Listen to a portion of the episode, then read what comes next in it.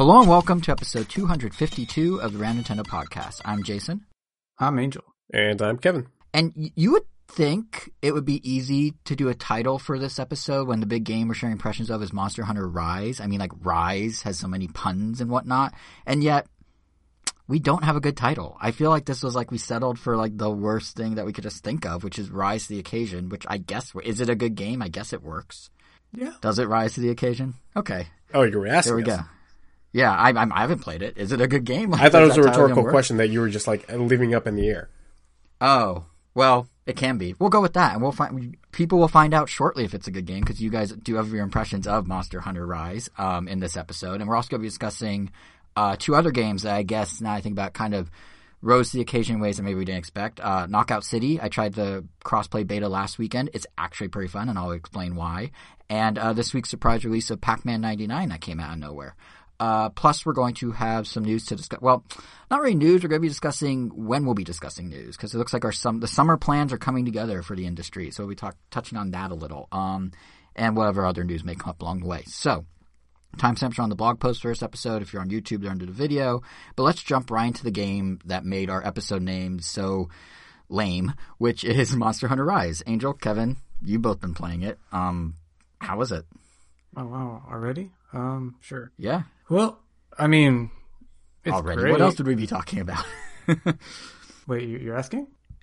Go ahead. Um, no, but uh, yeah, no, yeah. I mean, it's been great so far. Um, it, it's pretty much. I mean, I don't know. Monster Hunter, or at least like in my case, since I've mostly kept up with the franchise, I played Monster Hunter Tri or Monster Hunter three Ultimate on the Wii U. I played a ton of Monster Hunter four on the three D S. I dabbled on Monster Hunter Generations on the three D S, but that was around the time when I started to, I guess, veer off of it. I think I just started, I just needed a break. So I skipped out on the Switch port of it. I think it was Generations Ultimate or Generations something. And then, you know, there was obviously World, which I thought I was going to get really into, but the timing of its release, even though I got it day one, which I really regret because, you know, I ended up not playing it. I think it came out around the same time as God of War, and I was still really deep into Smash Brothers, so there was no way I was going to get to it. But taking that long hiatus made me really hyped for this game, and I'm like enjoying every bit of it.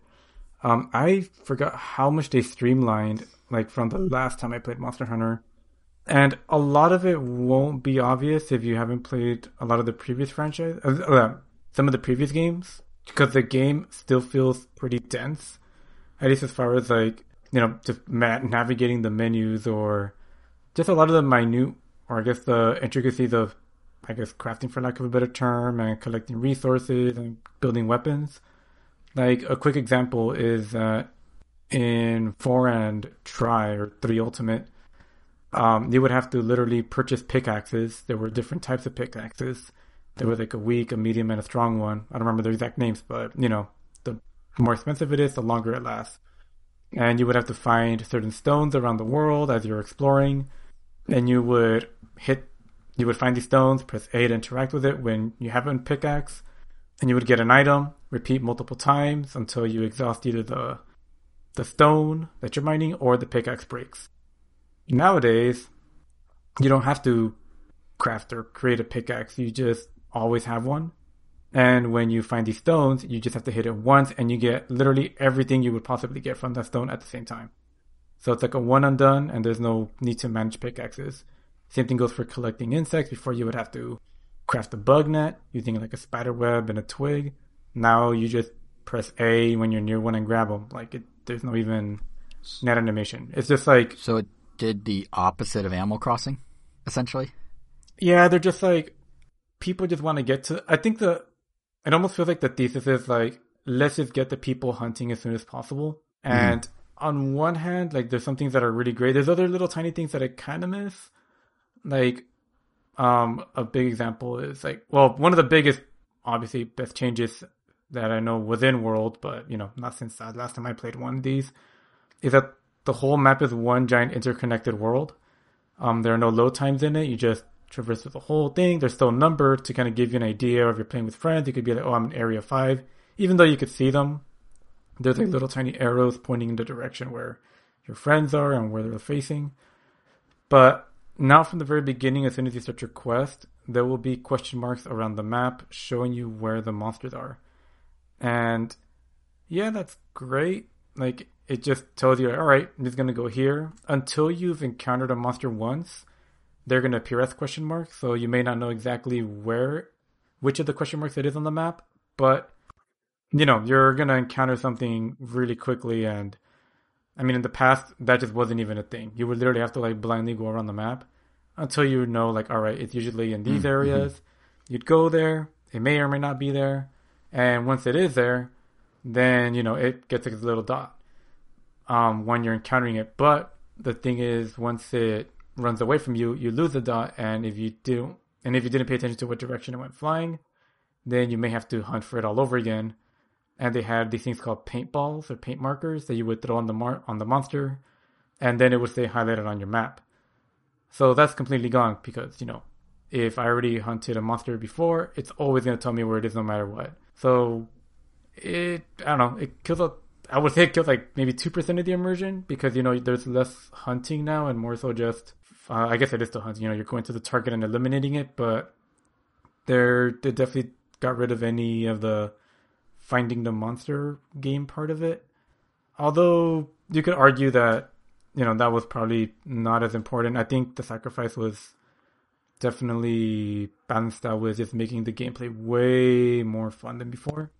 So it was a loss, but not that as big of a loss as I'm making it. It, it almost sounds like a mainstreamification of the franchise a little. Because, I mean, this yeah, is a franchise and, that, like, it's now the second biggest for Capcom behind Resident Evil, I believe. Like, it's like seventy million copies sold. So I think they're, I wonder if they're looking like, all right, well, how do we get the biggest in Japan, all the people that would want it, want it? How do we get people that don't want it to want it? And that this might be how. Yeah, because, you know I mean, mean yeah, and all of that yeah. definitely helps. Like, another thing that they've slowly been improving upon, like, one thing that's great about these games is that they always, everything they've implemented stacks on top of each other. Like, they rarely get rid of features. The only one I could think of off the top of my head is swimming, which was in Monster Hunter three Ultimate and Try.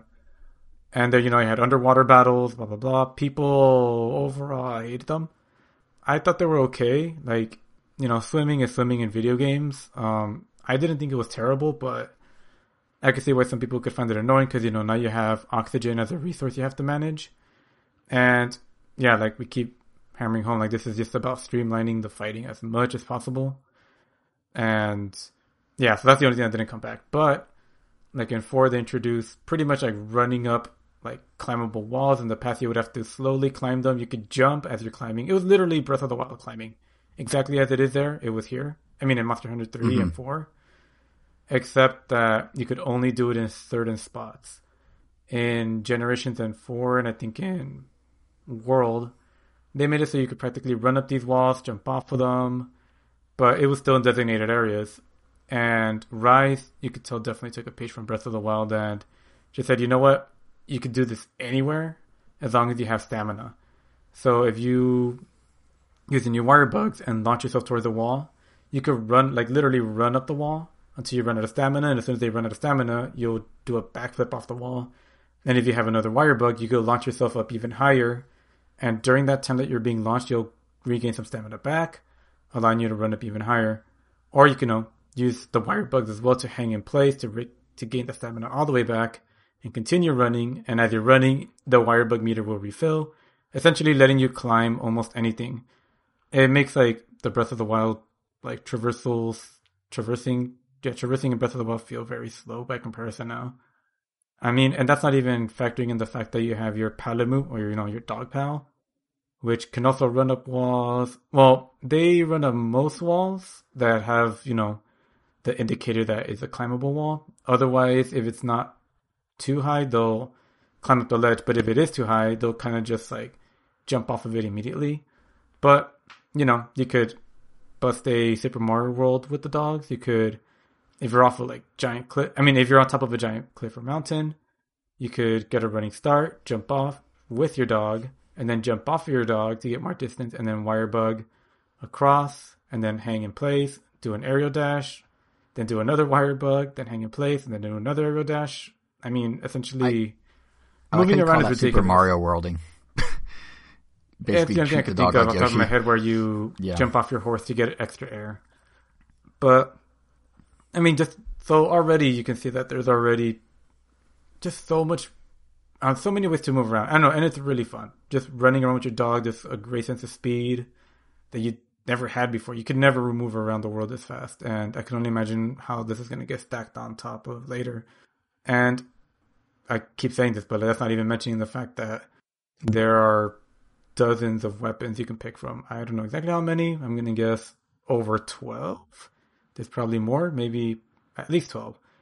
But each one plays pretty different from the last. Some of them ranging from basic as far as like how many different moves you can do to it's going to take you months to figure it out, let alone master it.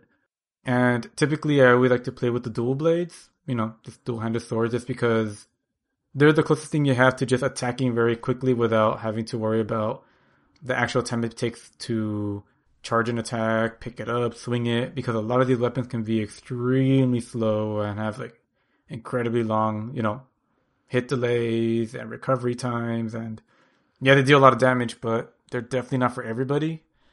And back before there were dual blades and the insect glaive, which was which is what I'm currently using, most of these weapons just didn't appeal to me, and maybe that's why it just didn't, the game didn't click. But when they introduced the dual blades in Ultimate, like, I freaking loved it, and they were just really fun to use. And now I'm using the insect glaive, which is basically I'm fighting with a pole that has an insect attached to it, and instead of, you know, just charging up something sharp and attacking the monster with it or using a hammer, this one's all about pole vaulting off the ground, pogo hopping off the monster while attacking it. And you also have like a bug friend that you could send out to attack certain parts of the body of the monster to gather these nectars that come in red, white, and orange, which either, you know, they'll increase your overall speed, increase your attack power, or they'll make it, I forgot what the last one did actually.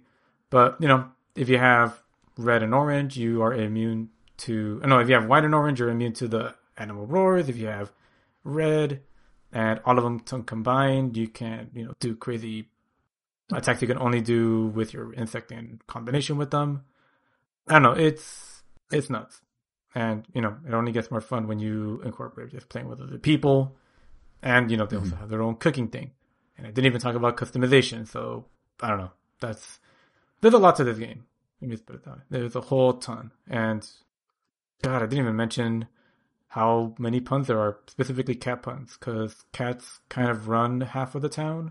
Your cooks are cats, some weapon stuff is handled by cats, and I mean, they pretty much insert meow or kitten or, I don't know, any re- version of the cat name into their vocabulary. The dogs don't talk, though. I don't know. I guess cats are the only ones that have mastered the linguistics. Wait, but, Angel, you mean to tell me we were struggling with a pun for Rise, and we had a whole arsenal of cat puns sitting there that we could have used? For the episode? So. Really? They're they're all terrible. Like, yeah, they're, they're, they're, they're really forced titles, in. A lot of them honest. Don't work. I mean, a lot of them don't work just because they're literally just forcing the word kitten or perfect or meow. Oh. Oh. Like, I mean, we, but, you know, we've forced some puns before. But because they're cats, like, I don't know. I just, I mean, at least I, I enjoy reading it just because it feels like, oh, it's just a cat just not knowing how to English properly. But, um, I don't know. I mean, obviously, yeah, you can customize your character, make him look like literally however you want. Um, I typically don't spend too much time in character creators. I kind of just made a character that looked like Samus. You know, really long blonde ponytail. I was pretty satisfied with that. I mean, you're going to be wearing a lot of armor you craft based on the enemies, on the animals, you, well, the monsters you kill. So most of the cosmetics may or may not even, you know, be visible. Except maybe the face, depending on what armor you use. But that's essentially the gameplay loop. Go hunt monster, get materials from monster to craft stronger weapons and armor, use stronger weapons and armor to kill stronger monsters, rinse and repeat until, you know, you fight city-sized monster that requires the help of everybody. Oh, that's right. They even have a new mode it, called, um, I guess it's the Rampage. This is definitely new to this game, and it's kind of nuts. Like, you have to fight so many monsters at the same time. It's almost a miracle that the Switch can even run this. And it almost also makes it even more perplexing that this is something that they put on the Switch game and not like on the P S four, like back when World came out. But, you know, it works well. It's basically tower defense. You could put up turrets and automated cannons, or you could set some up that have to be manned by you. You have to keep the monsters from destroying your, your barriers before they break into the city. You don't exactly have to kill them. You can if you really think you... I don't know if you think you're good enough, but after a couple hits, they usually just run away. But there are certain animals that specifically target only your weapons. There's animals or monsters that specifically only target, you know, the hunters themselves. So if you're trying to, you know, protect, or if you're trying to defeat another monster, another monster might just be going after you. And others will just ignore you and just straight up go for the wall. So um, there's a lot to manage. Definitely everything is just better with more people or with people in general, but I'm sure people can have some fun with it on their own. But no, I mean, even Kevin, joining multiplayer you, is easy. But yeah, Kevin, are you playing multiplayer or single player with your copy? Of I'm ours? doing single player, and I think uh, it might be a detriment to this game. Well, I don't know how you're. Mm. How are you playing it, Angel? Um, exclusively with at least Elvis, or most of the time it's just my brother and I. But I would say a little more than a little less than half the time. Um, we'll have my brother-in-law joining in. We usually have like two to four people. It's always two to four people. Okay, gotcha. Yeah, yeah I'm playing the single player, and I am miserable. Really? Um, yeah. Um, one of the very first like level one quests that you get in the game is to defeat an agnosum. I believe that's that's how you say it. It's just like a bird. Um, and they give you fifty minutes to complete it. It took me forty-nine minutes and thirty seconds to complete it. I wow, went man. down to the wire. The amount of times that that bird would just hop up and leave to a different area of the map, and the amount of times that the cat would tell me, oh, it's tired, it's almost down, and I still had like fifteen minutes to go before it would actually go down. Oh, I was going insane. I I I would have cried if I didn't finish that that quest. And but I just finished yeah. it thirty with thirty seconds to spare. It makes, yeah, hunting with other people makes a huge difference. Because even if, I'm pretty sure the difficulty that monster scales is how many people are in there. But, like, when we did that mission in particular, I don't think it took us more than fifteen minutes to just kill it with between me and others. Oh, my God. Maybe twenty. and then, and then after, like, Christ. And then after upgrading some armor, like, I was able to kill that bird on my own in, like, five minutes. But, um... Oh, my just... God. What is...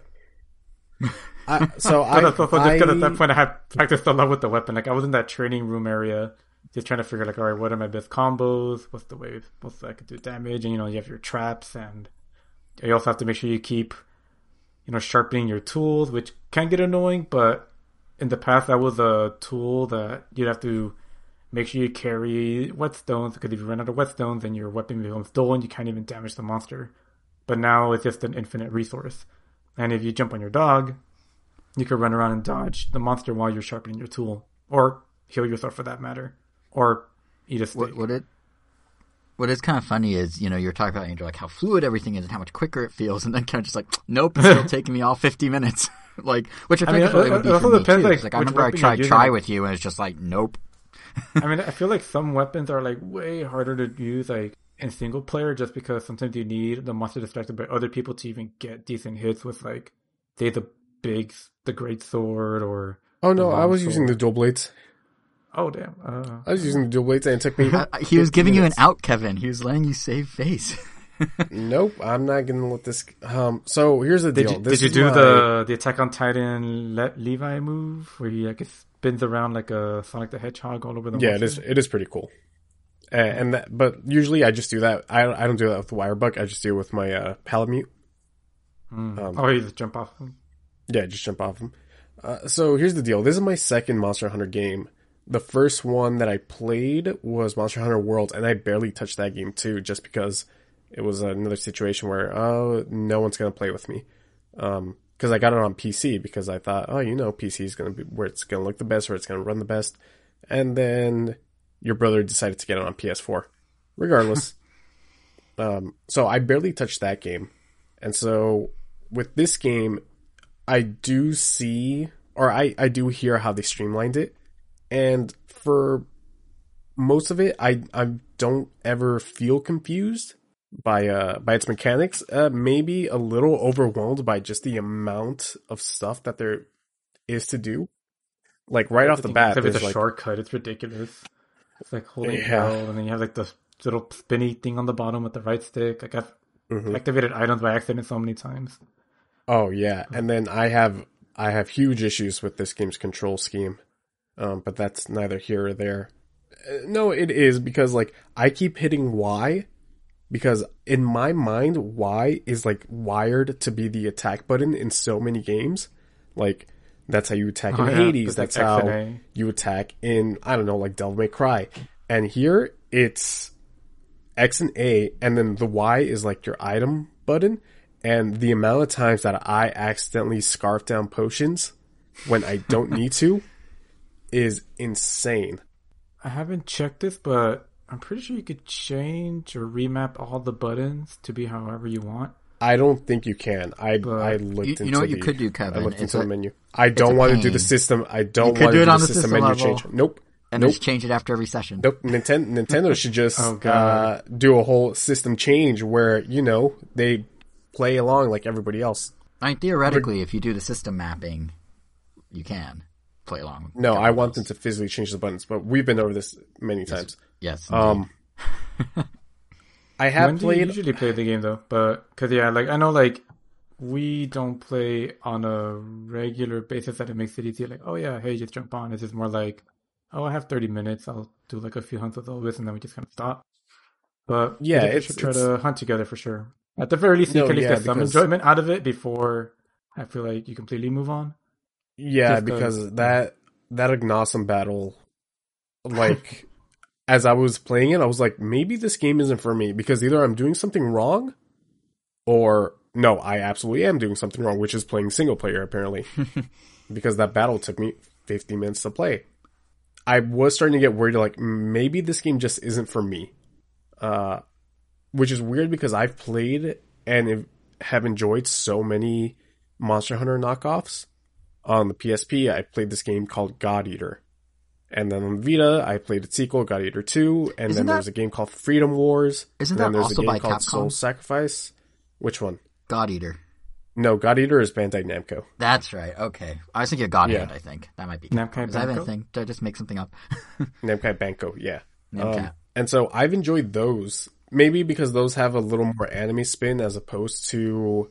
uh this, I guess... Whatever this is. What would you give it? Whatever this is? I, I guess just like fantasy. Yeah.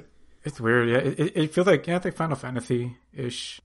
I feel like character yeah. design-wise. I, I really do like how... Very How, how much of people. World did you play, Angel? Oof. I think I just played, like, the intro mission where you have to fight, or you're, like, climbing on top of that giant monster. Yeah. Definitely okay, less than an so, hour. okay, yeah. Like, like thirty that minutes town, now. That main hub area was so confusing oh, to get around. Oh, God. Yeah, I do it remember. I did the hub pain. area. Yeah, and so like it's very simplified here, which I which I greatly enjoyed. I, I, honestly, half the reason that I stopped playing Monster Hunter World was because I could not navigate the hub area. It was so it confusing. Like a pain just to be like, oh, I need to make weapons. Like, oh, where what floor do I go to again? Like, exactly. I do like that. No matter whether you're in the main hub area, like you know the open air town, you know you have your you could go eat there, you could craft weapons there. But if you go into like that, I guess area where you could get quests for multiplayer quests or whatever.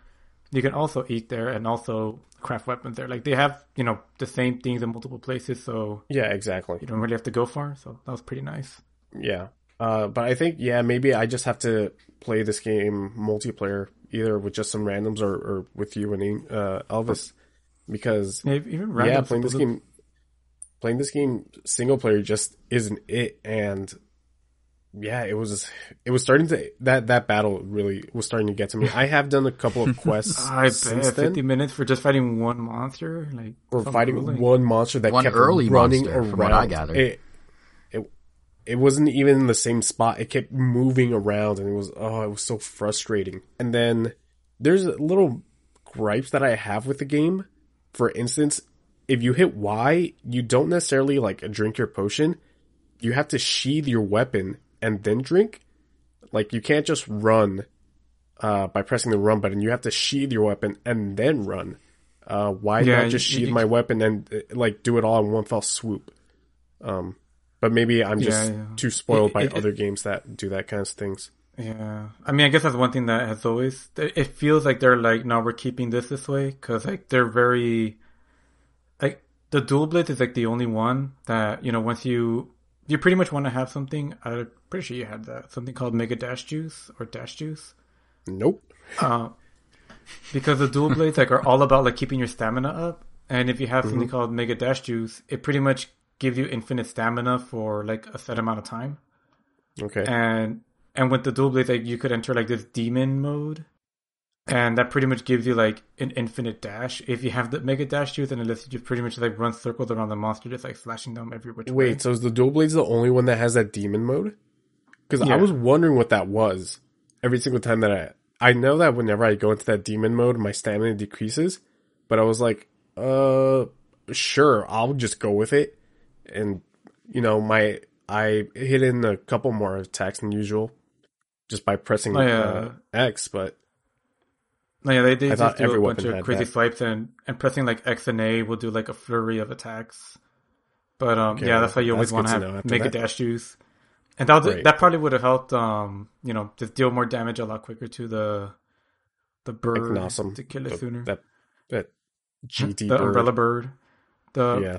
the little animations they show in story mode. I mean, also I just love seeing like the monsters animate. Like I don't know, some of them are really creative. They I like that they're not just all dragons in this one.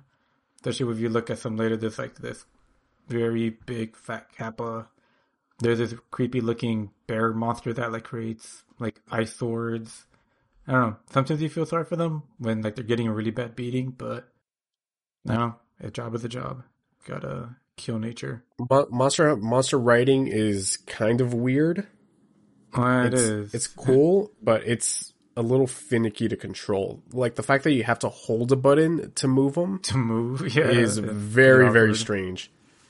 It's very awkward. Yeah, usually as soon as I ride one, like, you know, if there isn't another monster near there, I'll just immediately press B or whichever button it is to have them ram a wall, and then I think it's Y. Then you press B to like regain balance, and then just immediately ram another wall. But yeah, yeah. Some of these monsters get crazy mobility. Like when you get to the Magnamalo, or maybe we'll do a hunt with you with that one. Jesus, that thing is like jumps all over the battlefield and does like that M. Bison thing from Street Fighter, where he like flies through the stage like a Superman, and like I don't know, could get across the stage in like the blink of an eye, and could just also, like one shot you if you're not careful. But yeah. Also, I feel like I've been spoiled by lock on because these games do not have lock on. There is and kind of a lock-on. I'm constantly whiffing my my attacks. Like, consistently. If you press... um, Oh, I see what you mean. Yeah, like, you could lock the camera onto the monster. Like, if you... When you encounter the monster, you could click, I think it's L three or R three. And, and it'll put a reticle on top of the monster and your the icon on the top right. And then every time you tap L, it'll just reorient the camera to wherever the monster is. So it's not like a consistent lock-on, because you have to keep tapping L. But, you know, if you're, like, facing the opposite direction, you can just tap out and they'll immediately flip you over. Yeah, but I think my lock-on, I think, is more of a, like, a Kingdom Hearts lock-on where I lock yeah. onto an enemy and I am following that enemy no matter what. And when I move forward, I am moving towards that enemy, as opposed to if... Any uh, direction I'm you look- pick. Yeah, any direction, exactly. Because I'm yeah. constantly whiffing my, my attacks. And, yeah, and I was like, huh, this is Monster Hunter then. Huh, interesting. And that and that's why it's little things like that that make me think like, huh, maybe this series just isn't for me. Um, maybe I should go back to my regular J R P Gs, but I mean, maybe a multiplayer round or two will will uh, change my change my thoughts, but yeah. I'm just glad that Angel eventually offered to let you play with him, because that's weird. As if someone was listening to this and it's like, Angel's like, yeah, I play with my brother and like I have all these multiplayer groups, and then his co-host Kevin is like, I have no one, and just it's never addressed. Like, I'm glad Angel pulled through and offered for you. But um, yeah, Kevin, how we'll see. How are you playing it, Kevin? I only asked because you sent us that screenshot or that photo the other day of that weird little clip for your Pro controller. Are you playing this on your T V or using that crazy? Li- what is that thing actually? So it's a clip. So when back, what generation was it? Was it the P S three and Xbox three sixty generation, or was it? No, it was the P S four and Xbox One generation where second screen experiences were supposed to be the thing. Yeah, uh, similar yeah. to the to the Wii U, when like you have your controller and then you put a clip on it, and then you'll uh, attach your phone to like the top of the clip. That way you always have like a, you know, your map on your phone, and mm-hmm. all you got to do is just look down at your controller, and there you got an entire map. So somebody, and I wish I had the name of the clip, uh, but I threw away the box, made that essentially for the Switch Pro controller and the Switch screen. Hmm. As I have detailed plenty of times, the Joy-Con ergonomics are terribad. So, uh, last episode I talked about my Hori Split Splat Spro. Um, I think you added a and, couple extra syllables there this time, Splo. Yeah. And, uh, I, I got those targeted ads on Instagram, and man, do they work? Do they ever work? Because I got an ad for this aggressive. thing. Yeah, I got I got this thing. I was like, huh, it's on Amazon. Let me just let me just see what. And it was like, I think it was like fifteen dollars. Got to me next day. Perfect time for, for Monster Hunter. And so yeah, it just clips uh, on the top and bottom of, of the uh, Pro controller, leaves enough space for the uh, U S B C port. The that like reset button and whatever that tiny little, I think it's like an infrared sensor of some sort, right? Right next to the U S B C port. The headphone? Uh, I want to say yes. Well, regardless, it gives you enough space for that. And then, uh, interestingly enough, the Switch screen doesn't clip onto it. It actually just slides in where you would slide the Joy-Cons. So you can adjust how, uh, how low you want the screen, how how high up you want the screen. You could extend the screen forward so that it looks like you are basically... Uh, so basically the entire screen is covering your hands and the controller.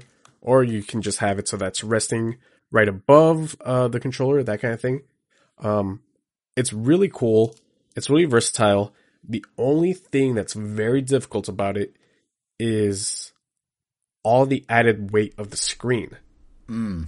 And mm-hmm. it's hard to pinpoint a sweet spot, whether I have the screen like covering pretty much the entire controller, so I'm literally only looking at a screen.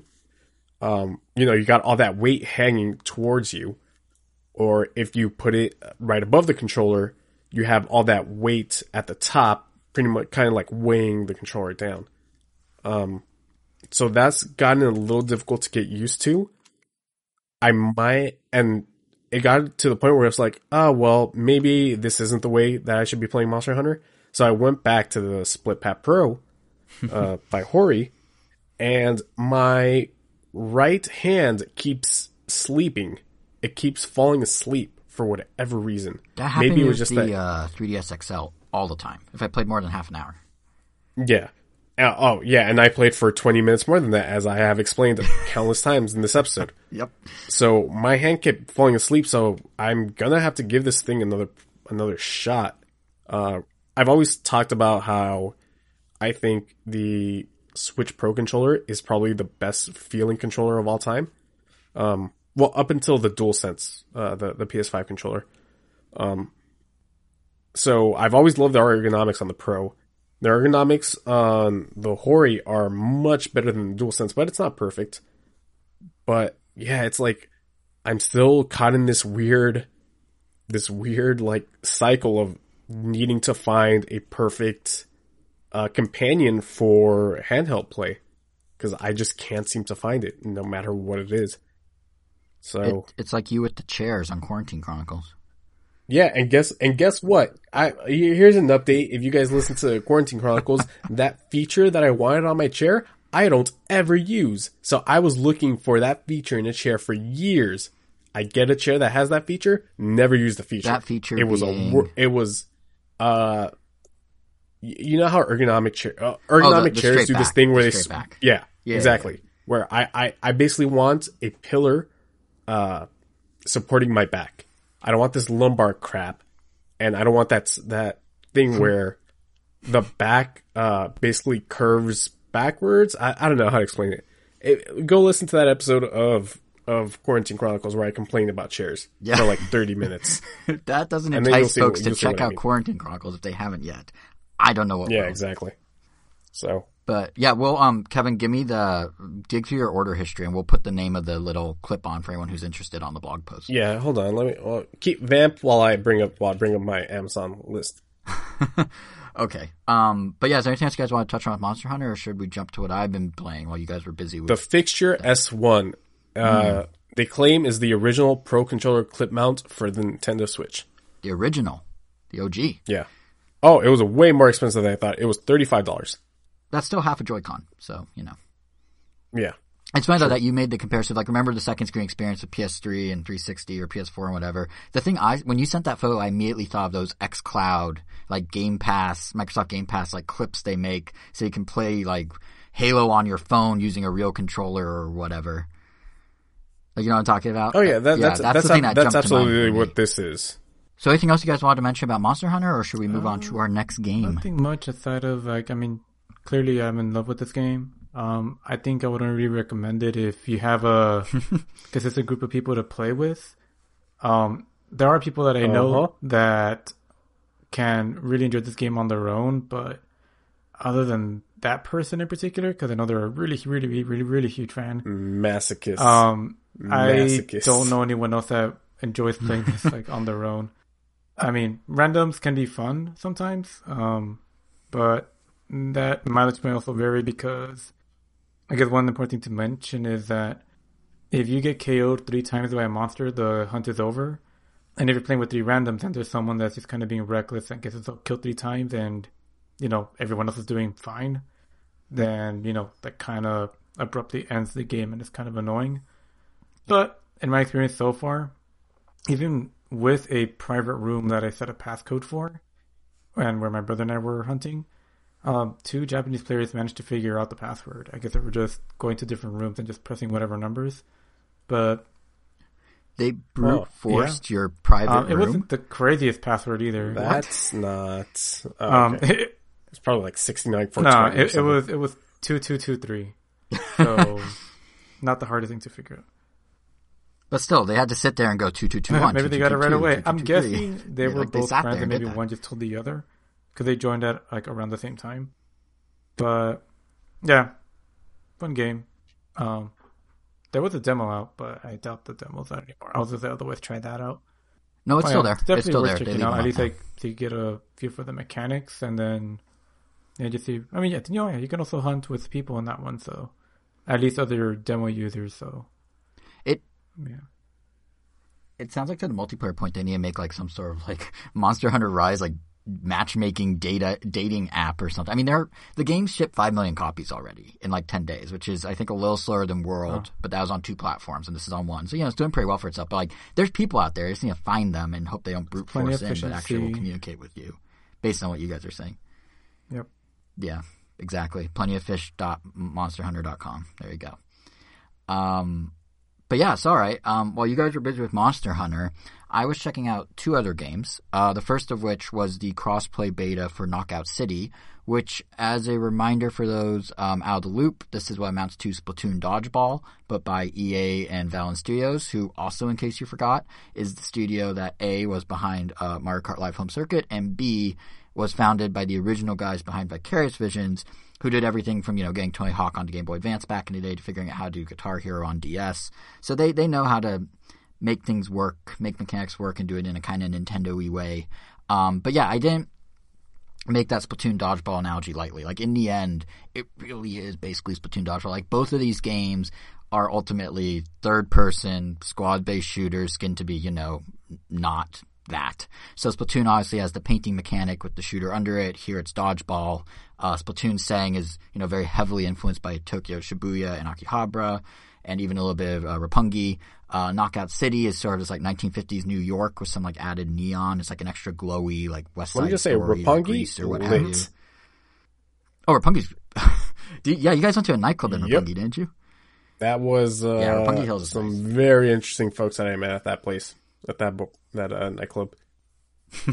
uh, yeah, Roppongi's. It, it's funny because like Akihabara and Shibuya, I feel like are always the ones that are like, oh, those are like the crazy districts, and Roppongi's like kind of the like calmer one supposedly, but not really. Um, but yeah, Knockout City by comparison um, is kind of like a nineteen fifties New York. Um, like I was saying, it's kind of like a West Side Story or Grease vibe. And then, you know, both games, the the parallels are all over because, like, both games have stylized people with, like, sharp-edged eyes and a focus on very distinct hair. Like, Splatoon obviously has the squiddish hair. Knockout City is all about pompadours and, like, jean jackets and, and leather jackets. Uh, and, you know, both sets of characters can be customized to the nth degree, from the face to the clothes to the accessories. Like, even the way that Splatoon has its focus on music and Callie and Marie is uh, sort of your, like, M Cs of the game, Knockout City has this bootleg pirate radio announcer guy who makes quips, and really he sounds like a holdover of the attitude and personality of, like, the E A Big uh, brand back in, like, the early two thousands. Which, like, speaking of, like, we really need a new S S X at some point. I don't know if I'm the only one that feels this way, but, like, I'd happily take S S X Tricky in the, in the vein of Tony Hawk one and two, where it's just, like, an H D remake. Like, but that, I digress. That's not the point. My point is, in terms of inspiration, um, Knockout City certainly wears its heart on its sleeve. Um, but what's actually kind of interesting is once you start to play it, at least from what I sensed from my time with the crossplay beta, um, What what I noticed is that it's also borrowing a bit from ARMS of all games, because, like, the thing about Knockout City, or really just Dodgeball, I guess, if you think about it, is that it makes for a much more um, like far range experience than Splatoon. Like, sure, Splatoon has different weapons with different ranges, but Knockout City kind of reminded me of ARMS in that ultimately this is a game of reading when to attack and, account- and uh, counter people from a distance. Like, ARMS had whatever arms you wanted to equip. At the end of the day, it was rock, paper, scissors. You played with an opponent from a set range. And here it's sort of similar. You throw the ball, but just as important as throwing the ball is anticipating when your opponent's going to throw the ball, because then you can click a shoulder button and grab the ball and catch it and then lob it back at them on your terms. So it kind of has that same sort of, like, back and forth that ARMS did in a way. And um, what's also kind of reminded me of ARMS in it is one of the things that drives the biggest amount of variance in the gameplay are items that pop up in the match. So in ARMS, they spawn kind of like Mario Kart, you know, mid-race, and it may be th- – or in mid-fight. And it may be things like you get an H P juice one time, or a minute later there's a bomb of some sort. Um, for Knockout City, what they do is there's one special ball type that's assigned at the start of each match and is designated spots that can appear within the map. And the two I encountered in the beta was a bomb ball and a cage ball. Uh, the bomb ball, I think, is self-explanatory. You know, explodes, the blast causes more damage. But the cage ball is very interesting because with this, uh, what you actually do is trap your opponent inside the dodgeball, which means they're now throwable either across the stage or to, you know, to get out of your hair, or uh, if you want to hit an opponent with them, you can. Or literally, what I saw a lot of people doing is they would throw people in cage balls off the stage entirely for an instant kill. So in a way, your strategy can vary going into the match depending on the ball you end up with at the start of the match, which I imagine will be more true when additional balls are introduced in the final game next month. Like, there's also a moon ball that reverses gravity that I didn't experience, and, you know, that's just three out of however many they're going to cook up.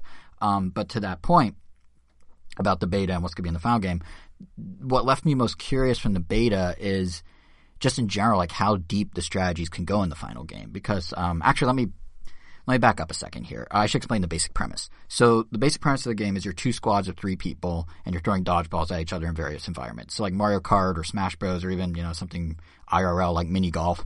Uh, these environments have their own obstacles and objects that can hurt or help you. There's a rooftop with wind currents that can carry you when you jump and trigger uh, your hang glider, which, yes, every dodgeball player in this game has their own hang glider that can be triggered with the press of the B button, so you can use that to ride the currents.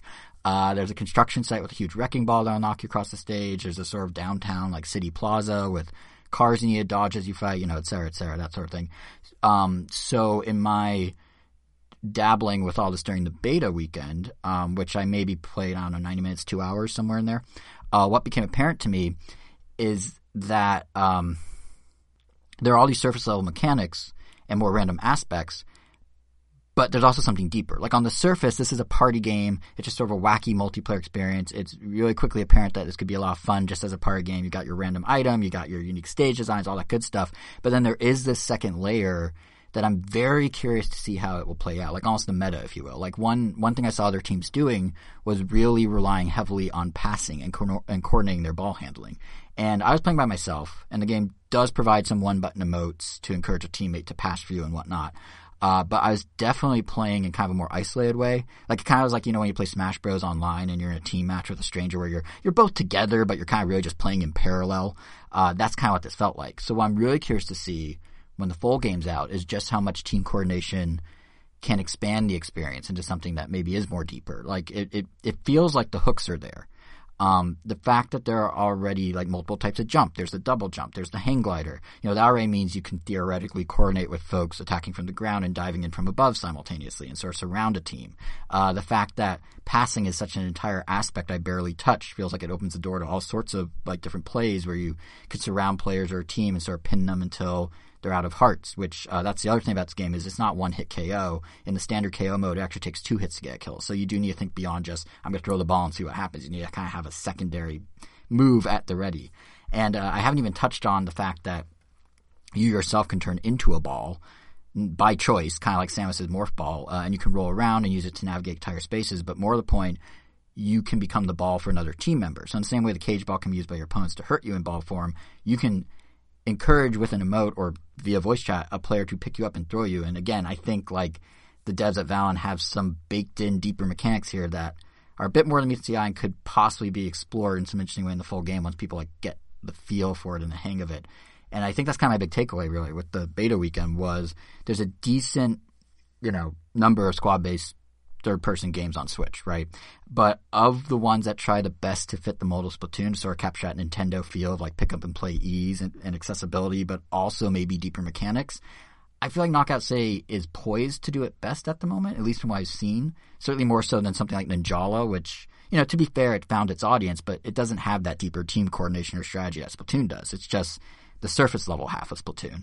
But Knockout City seems to have the design elements in place that suggest it could check the box of something deeper, which, you know, really points to whether this game has a longevity or any real meat on the bone. Um, even the fact that when I played it, I was only playing one variation of the gameplay, to me that's a positive sign. There's a whole other mode that was in the beta I didn't get a try um, called Diamond Dash, where the team with the most diamonds collected wins, which in of itself encourages you to stay very close together because if your teammate or opponent dies, you uh, they drop diamonds, you can pick them up, so you kind of want to move as like a pod.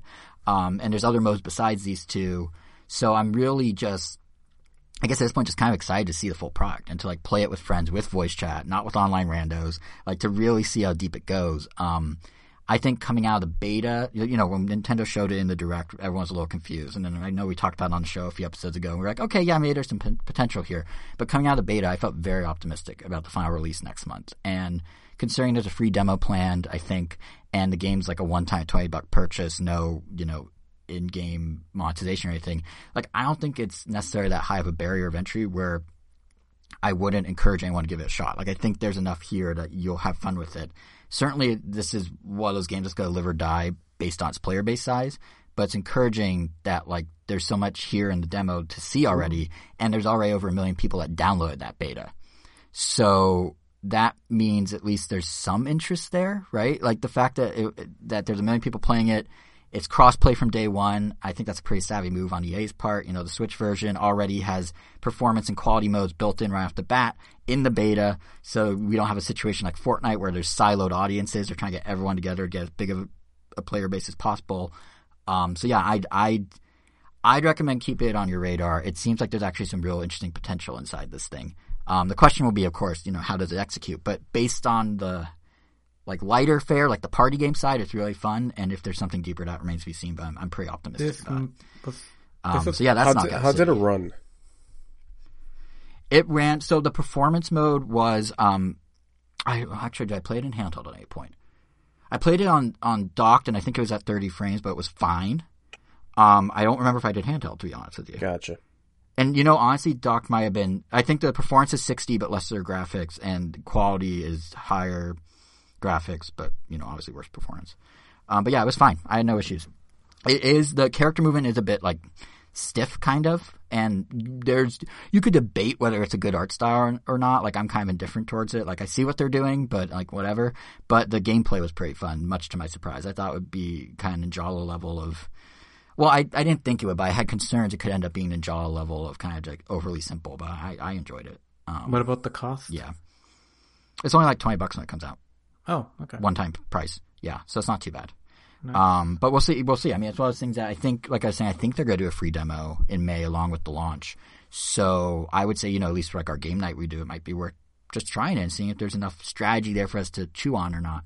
But I, every sign points to there actually being some, which is really encouraging. Um. So yeah, that that's Knockout City, I guess. Uh, something to keep on your radar that, you know, I don't think many people Definitely did initially. Definitely on the radar. For sure. Yeah, the uh, the other game I was playing is one that I had no idea would take over my life these past few days because it literally didn't exist until, I don't know, when was it announced? Wednesday? Um, and that's Pac-Man ninety-nine.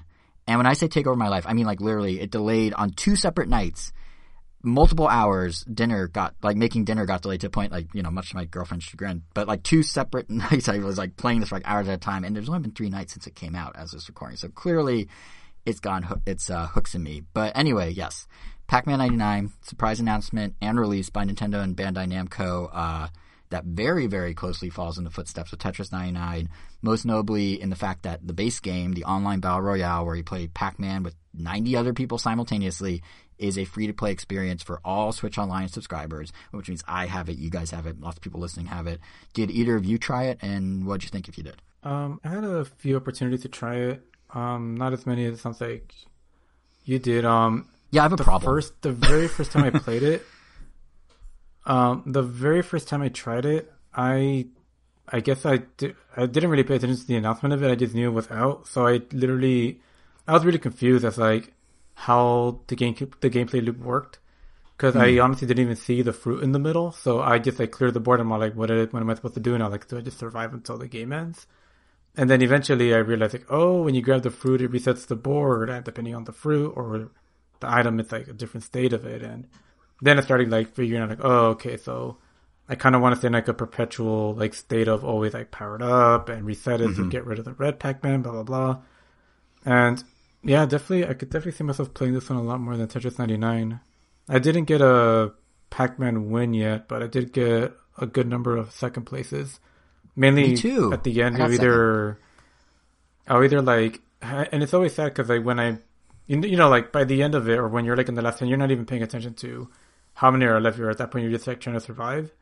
But yeah. sometimes, like, a red Pac-Man will literally spawn right in front of me, and that'll just be it. Or, yeah, like, it, it feels like... I feel like I have to get lucky to just get that first place. Because at that point, you know, it's just chaos at some points. There, There yeah. is a level yeah, of that fun.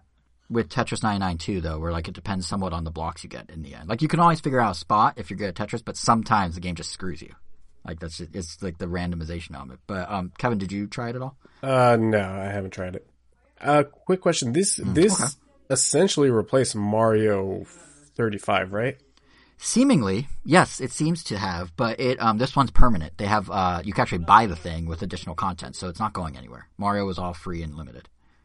Gotcha, gotcha, gotcha. So this is an actual like yeah like augmentation of the lineup versus just like a swap out thing, right? Yeah.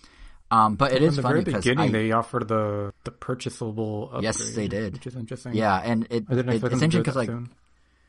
yeah, it's, um, I was just say it's funny because, you know, talk about the gameplay that you were just going in, the gameplay loop. I feel like, in a way, this game is almost more of a Pac-Man Championship Edition ninety-nine than, like, original Pac-Man. I mean, certainly the aesthetic is O G, like, original Pac-Man, but the game puts a huge emphasis on that ghost train idea that is so central to Pac-Man Championship Edition.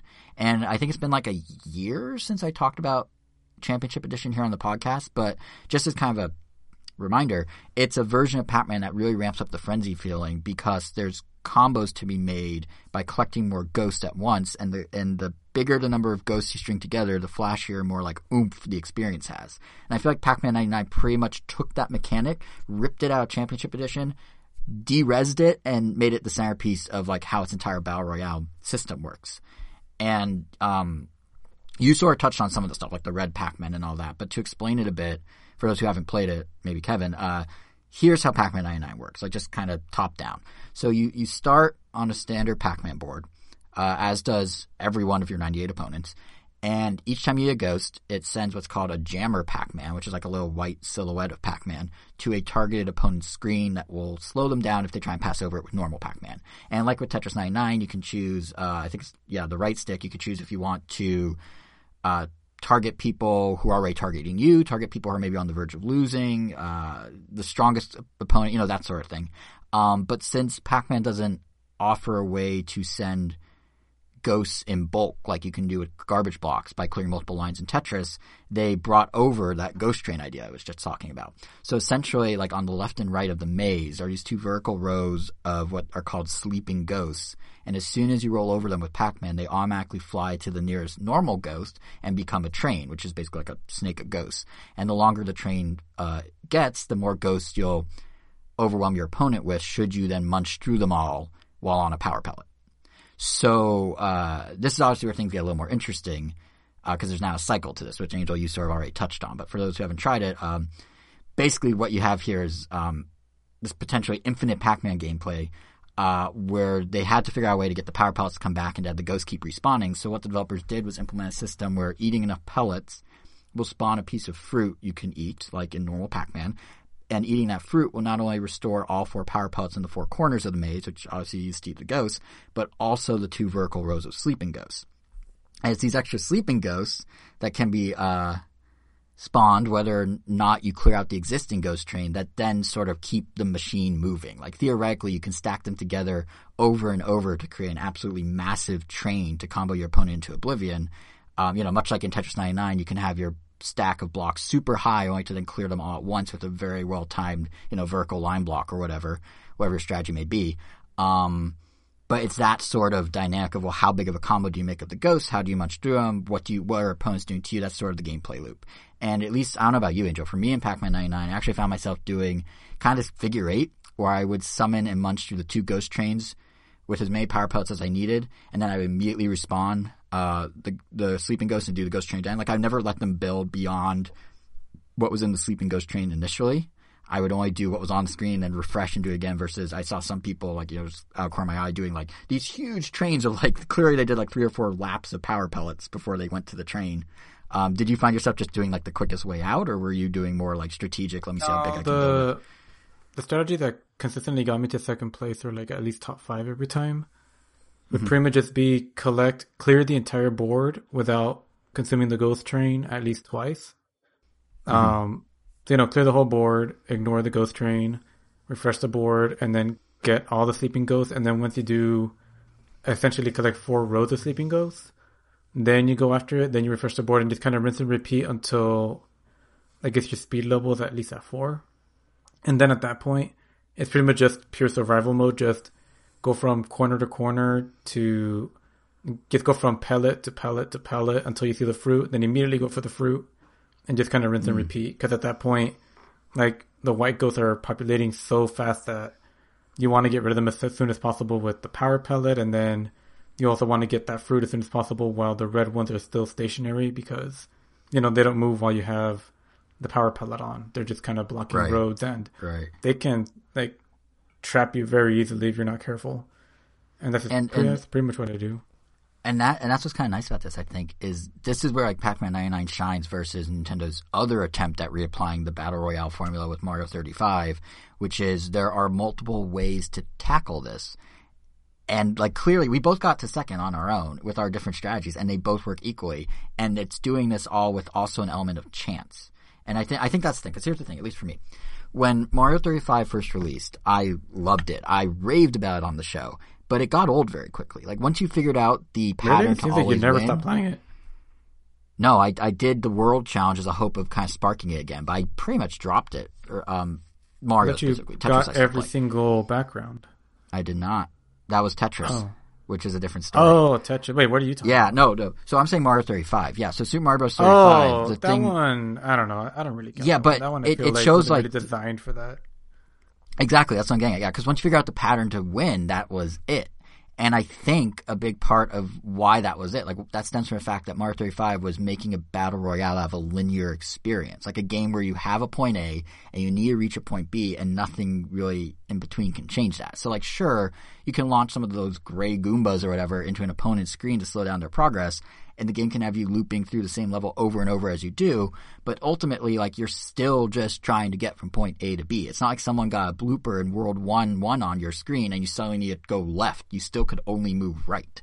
So, like, you just, you know what I mean? Like, it, you, okay, you can jump on it or you can use a fire flower, cool, but at the end of the day, you're still moving right.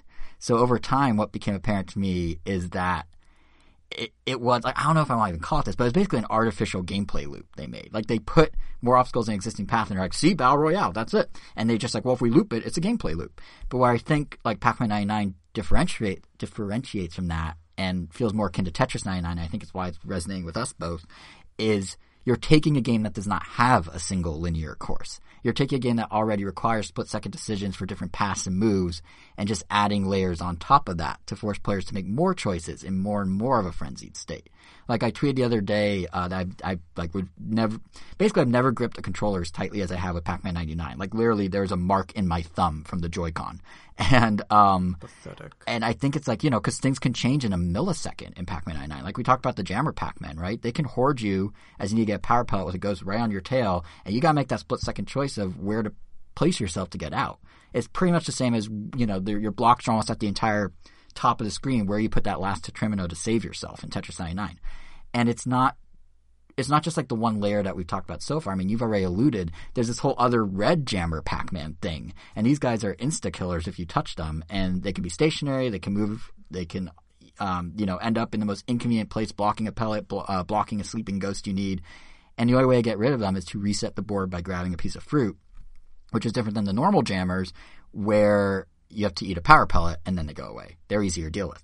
And, you know, never mind the fact that also, unlike Tetris ninety-nine or Mario thirty-five, there's a separate set of power-up moves you can give yourself with the left stick to boost your speed, your strength, the train. Like, frankly, even pouring as much time as I did into the game, I still don't know how to best utilize those. I still, until you said it a second ago, didn't realize what made a Red Jammer Pac-Man move or not move. I guess it's if you have a power pellet or not. But yeah. there's, like... There's just a lot more to account for here than there was in Mario thirty-five. Yeah, the power ups also. Yeah. I ended up just sticking to speed. Um, I tested all the other ones out because they only trigger whenever you have the power pellet on. Mm-hmm. And you know, standard just does nothing. Um, did you go over them? No, I, I didn't go over. I just rattled them off. Oh. But yeah, if you want to touch on them. But yeah, um, train. I don't really understand it. I read the description. Yeah. I'm like, I still don't know what this does. Um, power. Apparently, whenever you eat a ghost, it. For every ghost you eat, it sends two ghosts to your opponent, but it also gives one to you. Mm-hmm. And it also decreases how long your your power pellet mode stays on. Because, you know, you're in theory, like, you know, doubling how much damage you're dealing. But, yeah, speed, just having the speed one on, even though it says it makes you a little weaker. I never really saw how that translates much into gameplay, because, you know, everything is a one-hit kill anyway. But, um, you know, just having the speed on and whenever you have the power pellet just allows me to get from pellet to pellet, I guess, without losing any time in between. And, you know, it also lets you, like, outrun those Pac-Man ghosts or the the Shadow Pac-Man. I keep forgetting what yeah. they're called, even though we keep saying um, it over and the, over again. The Jammer. Jammer. Jammer Pac-Man. Yeah, Jammer Pac-Man. But... Yeah, yeah um, but I think to, to your point, like we're sitting here like speculating, well, what does this one do? What will that, that one do? Like Tetris was just straight up Tetris. Mario thirty-five was Mario, but random enemies appear. This one is admittedly more complicated to understand, but I feel like overall it makes it just a more rewarding experience than Mario thirty-five was. Like it adds a lot of the variability and thinking on your feet of Tetris ninety-nine that Mario thirty-five simply didn't require from a player in the longer term. Like in the first playthrough, in the first week maybe, but like by month three, you know, it was always the same thing. Here, even if you understand all these mechanics, there's so many mechanics at play. Like what if your opponent's doing double ghost? What if this? What if that? You know, it it, it will always be a slightly different experience, which is what's really cool about it, I think. Um, the lack of linearity really helped it. Um, where I think, yeah. and we kind of touched on that, or sorry, what did you say? Oh, no, no, I'm just agreeing. Oh, sure. yeah. Um, where where I think it perhaps falls a bit short, Pac-Man ninety-nine, is what we sort of touched on, which is if you choose to buy the full package at thirty dollars M S R P, um, you get everything. Now, granted, it is a lot of stuff. You get a C P U battle mode, the ability to have private matches, a score attack mode, a time attack mode, an eight Pac-Man mode. I don't even know what that is. But the but the one that jumps out to me is you also get twenty custom Namco skins. And these are, in a cool way, like the Namco version of the Nintendo Maximus Cup themes in Tetris ninety-nine, the ones that, Angel, as you point out, I have all of and plan to continue to have all of as they roll out more. But uh, here, it's everything from Galaga to Dig Dug to Rolling Thunder to some really obscure ones like Bravo Man. I don't even know what that is from Namco history. But, um, yeah, you have to buy them. If you want one or two, they're two bucks a pop. If you want all of them plus the other modes, it's thirty bucks. You can just get the modes for fifteen with none of the skins. But in all this talk about gameplay gameplay loops, it to me is a little disappointing to see that for everything Pac-Man ninety-nine does right with mirroring the Tetris ninety-nine experience, they chose not to make the skins unlockable through gameplay, or at least not these core twenty. Maybe there are more coming, but maybe that was Namco Bandai's call. Maybe Nintendo is still experimenting with best approaches for this formula, but I think what worked so well for Tetris in particular is they had the varied gameplay and the in-game events and the unlockables, and they also they're like multiple hooks that all kind of interwove with one another. And Mario thirty-five tried with just the event hook, right? Like I did talk about in January or something, the World Challenges, and they had themed weekends and stuff like that. And I mean, I guess it kind of worked. Like I enjoyed the World Challenge. It gave me some Mind and Tail coins, but I distinctly remember I'm like, you guys go try it? And both of you were just like, nope. So clearly it wasn't enough of a hook to, you know, get everyone to boot the game back up. And now we have like the opposite with Pac-Man ninety-nine, where there's a better core gameplay hook, but not the longer term recurring reasons to come back if you lapse. So it's going to be interesting to see, you know, what this means for the player base over a longer period of time. It being free on Switch Online, I suspect it'll keep a certain degree of people engaged because as more people sign up, uh, there's just going to be more people trying it out. Uh, but this sort of breaking apart of what makes Tetris ninety-nine works, uh, I mean work, not works, but what makes it work, it's it's it makes me wonder what Nintendo's like, like what are they, they're clearly looking for some takeaways as they continue to expand out this idea and engine, so I'm kind of curious like where it goes and how Pac-Man ninety-nine's like shelf life is compared to Tetris ninety-nine, which is still active two plus years later. Um, in terms of like a good player base, you don't have to wait long to connect and that sort of thing. Um, I so yeah, that that's kind of weird to me that they didn't do any of the unlockables in the same way. I don't even think there's like avatars or little player icons you can unlock. You level up, but it doesn't seem to do anything, unlike in Tetris and even Mario. I don't know. I so mean, I did see it's different icons on the people on the leaderboard, so they must be. I don't remember getting, but like when you level up, I don't remember getting an alert saying, "Hey, you got more icons." I'm they're there somewhere, but it's not. Like that, the like deeper loop is not as clear as in the other games. Um, mm-hmm. But I'm hoping, you know, I'm hoping to get some good takeaways here. I mean, it was last episode where I was saying I think it's cool to see other franchises do Tetris ninety-nine or an equivalent with Battle Royales. And, you know, at the time I was talking about Super Bomberman R Online, and frankly, Pac-Man wasn't even on my radar at all because Namco already did a Battle Royale Pac-Man on Stadia with uh, Mega Tunnel Battle.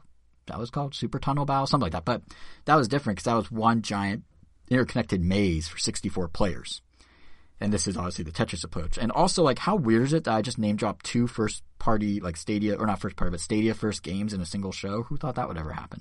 And, of course, it only happens after they shut down Stadia. But, but yeah, I don't know. Like, is there other games you think might do well with the ninety-nine treatment? Kingdom Hearts ninety-nine, baby, let's go. Just like endless battles with various. Yep, and that's all that series is at this people. point anyway. So might as well give it to me. Give it to me, Nomura.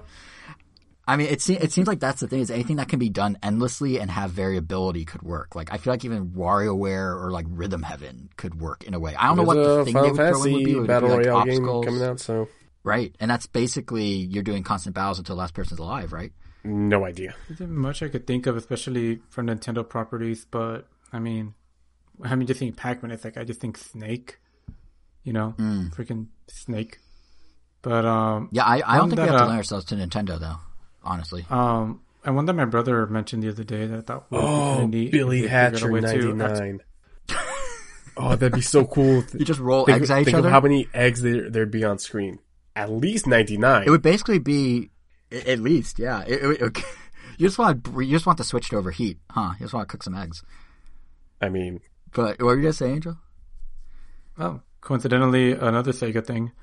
Um, if they did like an infinite version or a ninety, you know, just a battle royale version of that endless tunnel running thing from Sonic two, like I feel like there's definitely a way, like, because you know you're collecting mm. rings, you're dodging those like spiky obstacles, and mm-hmm. the speed just keeps getting faster and faster and faster. So I would like to see like some kind of like an endless runner. Battle Royale of sorts, where, you know, maybe you keep throwing obstacles right. at your opponent, which is kind of in the same vein as this. But yeah, and, and, and by that token, if Nintendo wanted to do something like that, they could turn it two D again and do like Excitebike in a way. It runs the risk maybe of being a little too linear like Mario, because there's only so many things you could do to change Excitebike track, but potentially. Um, but yeah, I don't think, uh, to your point about like you're both mentioning Sega and, and Square, I don't think we need to limit ourselves to Nintendo at all. I mean, obviously Pac-Man isn't. Snake. Um, and whoever made Snake, Nokia, I don't know. But uh, yeah, like Pac-Man clearly is some sort of collaboration because it's it's identical to Tetris ninety-nine, Mario thirty-five in menus and style and everything. But like the engine that's powering all this is something called the Nintendo Bezel engine. And it's apparently, I was researching it a little because I saw the logo on the eShop, it's apparently one of the few, if not only, engines and middleware that Nintendo makes and actually licenses out to third parties. And uses Nintendo uses it themselves too. So like Clubhouse games is apparently built on this. Um, the really wild one is Super Mario Party is built on this engine somehow.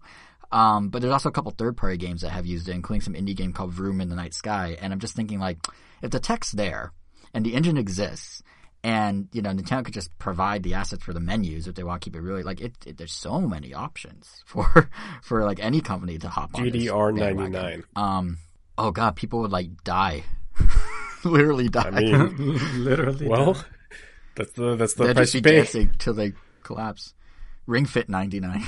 Oh, God. Um, one, yeah. One I one I honestly can't see happening, though, which is funny because this is the one that a lot of people were speculating about. I don't see Donkey Kong forty happening. Like, I remember when Mario thirty-five was starting to, you know, it was announced they're going to sunset. Everyone's like, oh, well, they're going to do a Donkey Kong one for the fourth anniversary. forty players all going up the tower. And, like, sure, I guess you could throw in extra barrels that someone has to jump over, extra fire they have to dodge. But, like, it's the Mario problem again. What would they then do? Just hop more? Like, use the hammer more? Like, there's not really a loop, you know? It's still a linear – it's just up instead of right. But I think, like – well, I mean, there's looking, multiple – I mean, it's the same four levels over and over again. I mean, I think you can make – I mean, you can make – but that's like the Mario work. Problem at that point. Yeah. Yeah, I think Frogger would probably be more interesting than Mario. Yeah, that'd be interesting. Donkey Kong. I, I, I do think what – like, looking at Nintendo's I Ps or beyond, yeah, I think – you know, like something like Ice Climber I feel like would have some issues because, again, it's point A to B, but Balloon Fight ninety-nine could work. You know, there's ways they could do it. I think what would be interesting, though, is for the games where there are limits, you know, like Zelda, for example. Some people are like, oh, Zelda would be cool. I guess in the overworld, yeah, you just have things happening in the overworld where you fight enemies, but because you do have the freedom of movement like Pac-Man. But could, yeah, I feel like the way like it would work best to combine the most. What was that? No, I think I feel like a Zelda one would get old pretty fast. Yeah, that's kind of the concern. But I think if they did like an N E S Remix ninety-nine, like if you are – like in the way I was starting to say maybe WarioWare could work. Like if you were cycling through a whole bunch of different things and they're randomized and they do different things and there is not a pattern to figure out, it that might – I don't know. Like it would let them bring in a lot of games that maybe wouldn't work otherwise. Um, but I, I guess if you couldn't tell really what I'm getting at, I just really love the ninety-nine series as a concept. Like, I think it's an incredibly clever way to reuse existing I Ps and N E S and maybe even eventually Super Nintendo and Genesis with your Sonic two thing, you know, to reuse that era of games in a way that actually feels fresh instead of just a pure re-release. Like, even Mario thirty-five, you know, I was tearing it apart, like, oh, it wasn't good, I got tired of it. Like, it wasn't as good as these, but, like, at least it was something new for a while and different and fun for a moment. And I think Pac-Man ninety-nine... no one misses it. Yeah, well, some people do, but um, I think Pac-Man ninety-nine and although how it I remember exists... arguing, although I remember arguing mm-hmm. against that initially when it was first announced, it's like, oh, I'm kind of bummed mm-hmm. that it's only a time thing, but mm-hmm. then you know, it's like I, I never considered the fact that it's like a one and done thing. I don't know. It's but the, what sucks about, about that is like for I played it who... and then I was yeah. Yeah, the thing that sucks about that though is for people who did enjoy it at some deeper level. I don't know who they are or why they are, how they are, but let's say they did. No offense to those people. Um, they lost it. You know, like for us, we're like, oh, we prefer the variability of Pac-Man or Tetris. But like for them, if they really loved it, it's gone, to your point. And I, I feel like we switched sides of the argument because I was saying at the time, well, you know, it's like a special event. Like you go to Comic-Con, there's a special thing for four days. Um, and I get that. But like I do kind of feel for those people who were into it because it is just vaporware. It just evaporated into thin air now. Like you could still find Game and Watches. You could still find Mario three D All-Stars because they made physical things and they're still out there unsold. But you like Mario thirty-five is just gone. Um, but yeah, the existence of Pac-Man ninety-nine and all these ninety-nines and everything, it it it gives me hope for some other things that I at least wanted out of Nintendo. I mean, first of all, we can apparently will things into existence through this podcast because, like I said, we talked last episode about other games doing a Tetris ninety-nine Battle Royale approach, and then literally ten days later, Pac-Man ninety-nine. And it was also last episode that we talked about the Switch four K and premium features we may want. And I was saying how Bluetooth audio support would be cool. And guess what? There's a Switch firmware update that came on Monday. It was called twelve point oh, but had actually no features. Um, well, data miners dug through it, and they found buried in the code references to Bluetooth audio support. Hey, welcome to the twenty-first century, Nintendo. Right, right. And maybe it's to prime it, the code for the four K Switch. Maybe it's for the current Switch. They also found references to a new type of dock in there, probably for the four K Switch. But see, you guys, if we just say things in our little podcast, someone at Nintendo hears it. Somehow they develop an entire game and feature in days and push it out between our episodes. It's really thoughtful. Really thoughtful. But but more seriously, um, what uh, Pac-Man ninety-nine demonstrated to me is that just because, you know, Nintendo Directs are back and stuff doesn't mean we can't still have the random news drops on Twitter. Those are not dead. And that that is something I'm really happy about, because uh, I'll, I'll spare everyone a repeat of my rant from the last Nintendo Direct about what I consider the benefits of more frequent, smaller announcements, you know, more coverage per item, keeping fans engaged, all that good stuff. But it's nice to see that um, they did a Direct, but then they also are still doing these kind of shadow drops, because Tetris ninety-nine, Mario thirty-five, those were both part of fuller presentations. Those were indirects. This one just kind of – they tweeted out, and twenty-four hours later we were all playing it. So that that's kind of nice to see. Um, that's not to say we aren't getting Directs either. Uh, Nintendo seems to be juggling the two now, which is cool. And I'm about to uh, – I'm able to say that because for once, for the first time since the pandemic started, Nintendo actually is telling us when to expect news. And the answer is June. Uh, E three. E S A announced that E three is a virtual show this year, June twelfth through fifteenth. Nintendo's confirmed to be presenting. And then Doug Bowser made a rare tweet where he actually um, confirmed they'll be there and look forward to showing stuff. So there you go. E three's back. What will it be? I who knows, but it's back. It's uh, actually why well, I can tell you what it won't be. Do you guys see this controversy about uh, the E S A wanting to charge for E three virtually? So was that ever confirmed, or was that the rumor? So, so Video Game Chronicle reported it. They're the ones that correctly got a whole lot of things right, including three D All-Stars existence. Um, they they have people that know things. It was never fully confirmed, but what they were reporting was that the E S A at one point was pitching publishers, hey, what if we charge forty dollars for access to play demos? And the idea was they could maybe be streamed through NVIDIA's GeForce Now, so it'd be cloud-based. Maybe that's for the press and consumers. Maybe it's just for press. That, you know, they didn't figure it out. But the idea was if you want access to the exclusive video stream from a live stage in L A where everyone's presenting together, if you want um, the demos, you give us forty bucks, you get a pass, you play. The fact that the article went up and then the E S A very quickly denied it, opposed to just kind of letting it ride, suggests that there's enough weight behind it that it had some level of reality at one point or another. Because what what uh, V G C reported was a publisher told them that was a bad idea, and they heard that this publisher was trying to shoot it down. And then the E S A came out and was like, whoa, whoa, whoa, it is a bad idea. We're not doing that. So, yeah, because if it was like, you know, I don't think V G C would have run it if they didn't think it was legit, and I don't think the E S A would have knee-jerked so hard if it didn't have any element of truth to it. Because they could just let rumors lie until they properly announced things four days later, but they didn't. Um, but yeah, it's it's an interesting – because like on one hand, I almost get it. Like on one hand, it's just, hey, we you pay two hundred dollars as a consumer to come to E three. Um, we're doing it virtually, but we still have like this exclusive access that you get. But the problem is you don't get anything actually exclusive. Like demos are for free on every platform. Video you can stream on YouTube. Like there's no physical – like you go there, you see the booth, you only have access to that booth. There's no equivalent of like – the virtual version of that where it would make it worth the forty dollars. Otherwise, you're just charging for things you could do for free on other platforms. So I get why it didn't work, but I could see where they were coming from. Um, the question now, of course, is what is E three going to be? Um, because we, we Nintendo's there. E A is not. Sony is not. Activision is not. Uh, so it's kind of this weird hodgepodge.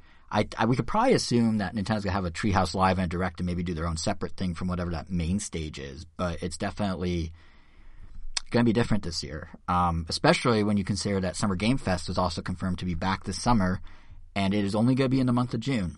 It's not going to be all year or all summer. Uh, it's not going to be as stretched out and painful as it was last time. Um, but what's interesting is that means Game Fest and E three are overlapping. And I'm kind of wondering if developers are going to use both or only use one. Like, if they, you know, can they connect the two? Like, they do a debut at E three and then a deep dive a week or two later on Summer Game Fest, and and that gets tricky because like they're directly competing with one another. But last year, like Game Fest basically was a calendar, so is Game Fest, you know, for others individual events. So is Game Fest gonna list E three? Like, is Game Fest gonna promote E three? Even though Jeff Keighley and E three now have bad blood, and he's the Game Fest guy. Like, I don't. It's weird. We've never had competing video game events. I did time. not like so Game it's, Fest. It's something new. It was way too spread out. It was out. too long, right? Uh, yeah, that too. And like, yeah. yeah, it was, you know, E three is this thing that takes place across three days. And you'll get some pretty mm-hmm. big announcements in the first two. But like, you'll get compounded uh, announcements. Not like Summer Game Fest where Uh, you're going to get an announcement one week, and then next week you might get something. Nothing. Uh, or maybe next yeah. month you might get something. Um, I mean, I like the idea of I mean, it, literally. But it needs to be tweaked significantly. Yeah, I mean, they are, like I said, they are streaming it down to a month, which is much better. But also E three is now longer. Yeah, so E three's website says the media days are the seventh through the eleventh, and then the actual show is the twelfth through the fifteenth. So that's two weeks at that point for E three, which is just like, obviously nothing public is in that first week, but still, like, for a journalist, that's two weeks of E three on top of overlapping with four weeks of Summer Game Fest. It's better, but it's still very stretched out, you know? What, what were you going to say, Angel? I feel like I might have cut you off. No, nothing. Just, um, just, it still feels like a lot. I don't know. I, I yeah, I, um, I'm, t- I'm t- used to, I mean, I like multi-day events, but I feel like after three days, I'm kind of over it. But I don't know. Just yeah, like my, uh, Las Vegas, like it like... was last time. Yeah. yeah yes, it's, like, it's very First two nights Vegas, are fun. Yeah. After that, it's kind of like, uh, I think I'm ready to go back.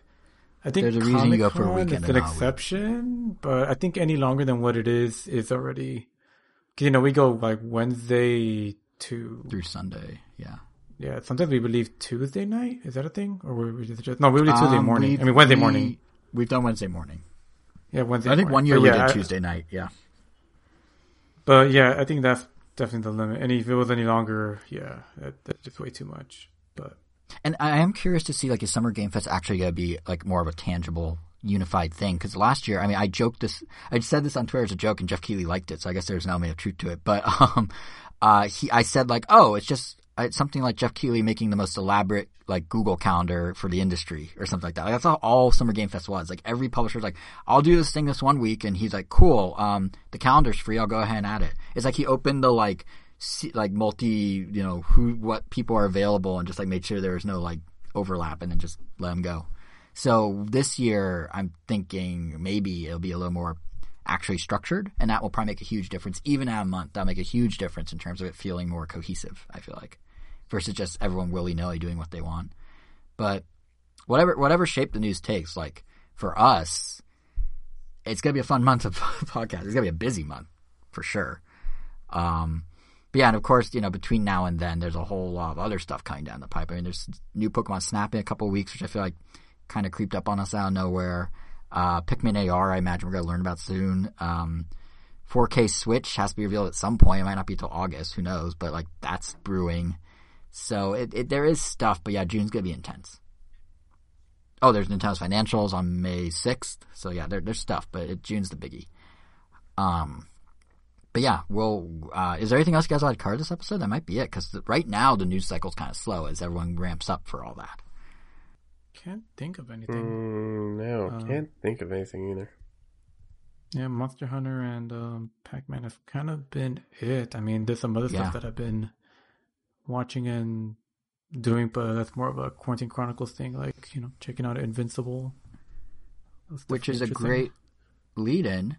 To everyone should tune back in next week because Quarantine Chronicles will return. We took last week off, but we're coming back, and we're gonna have uh, I, I guess Invincible. I know for sure we've all seen Godzilla versus Kong, uh, presumably other things too. But yeah, that that episode hits on the eighteenth, and then after that on the twenty-fifth is our next round of Nintendo with whatever other game news or impressions there are. It's weird because like we're in this sort of like. Waiting period for everything to kind of start. But yeah, to make sure no one misses that stuff, uh, follow us on Twitter at Random Nintendo. Subscribe to us on the various apps. We're on Google Podcasts, Apple Podcasts, Spotify, Pandora, iHeartRadio, um, TuneIn, Stitcher. Uh, we're on YouTube at Ram Nintendo dot com. I don't know why I said at. It's not on the U R L. We're just Ram Nintendo dot com. Uh, we uh, radio dot com rebranded to Audacity, and not to be confused with the editing software, and I think we're on Audacity. Someone let us know if we actually are. Uh, but yeah, we're everywhere. So you can make sure you don't miss that. Um, you can follow us individually on social media. I'm J S R seven, Angel's W E I R O underscore O, Wero, and Kevin is K V N Gomi. Um, yeah, I think that's it. Is that possible? Uh, possible. Just a lot of games. All right. Well, in that case, Kevin, final word. Uh, Genshin Impact on Switch, you cowards. When's it coming?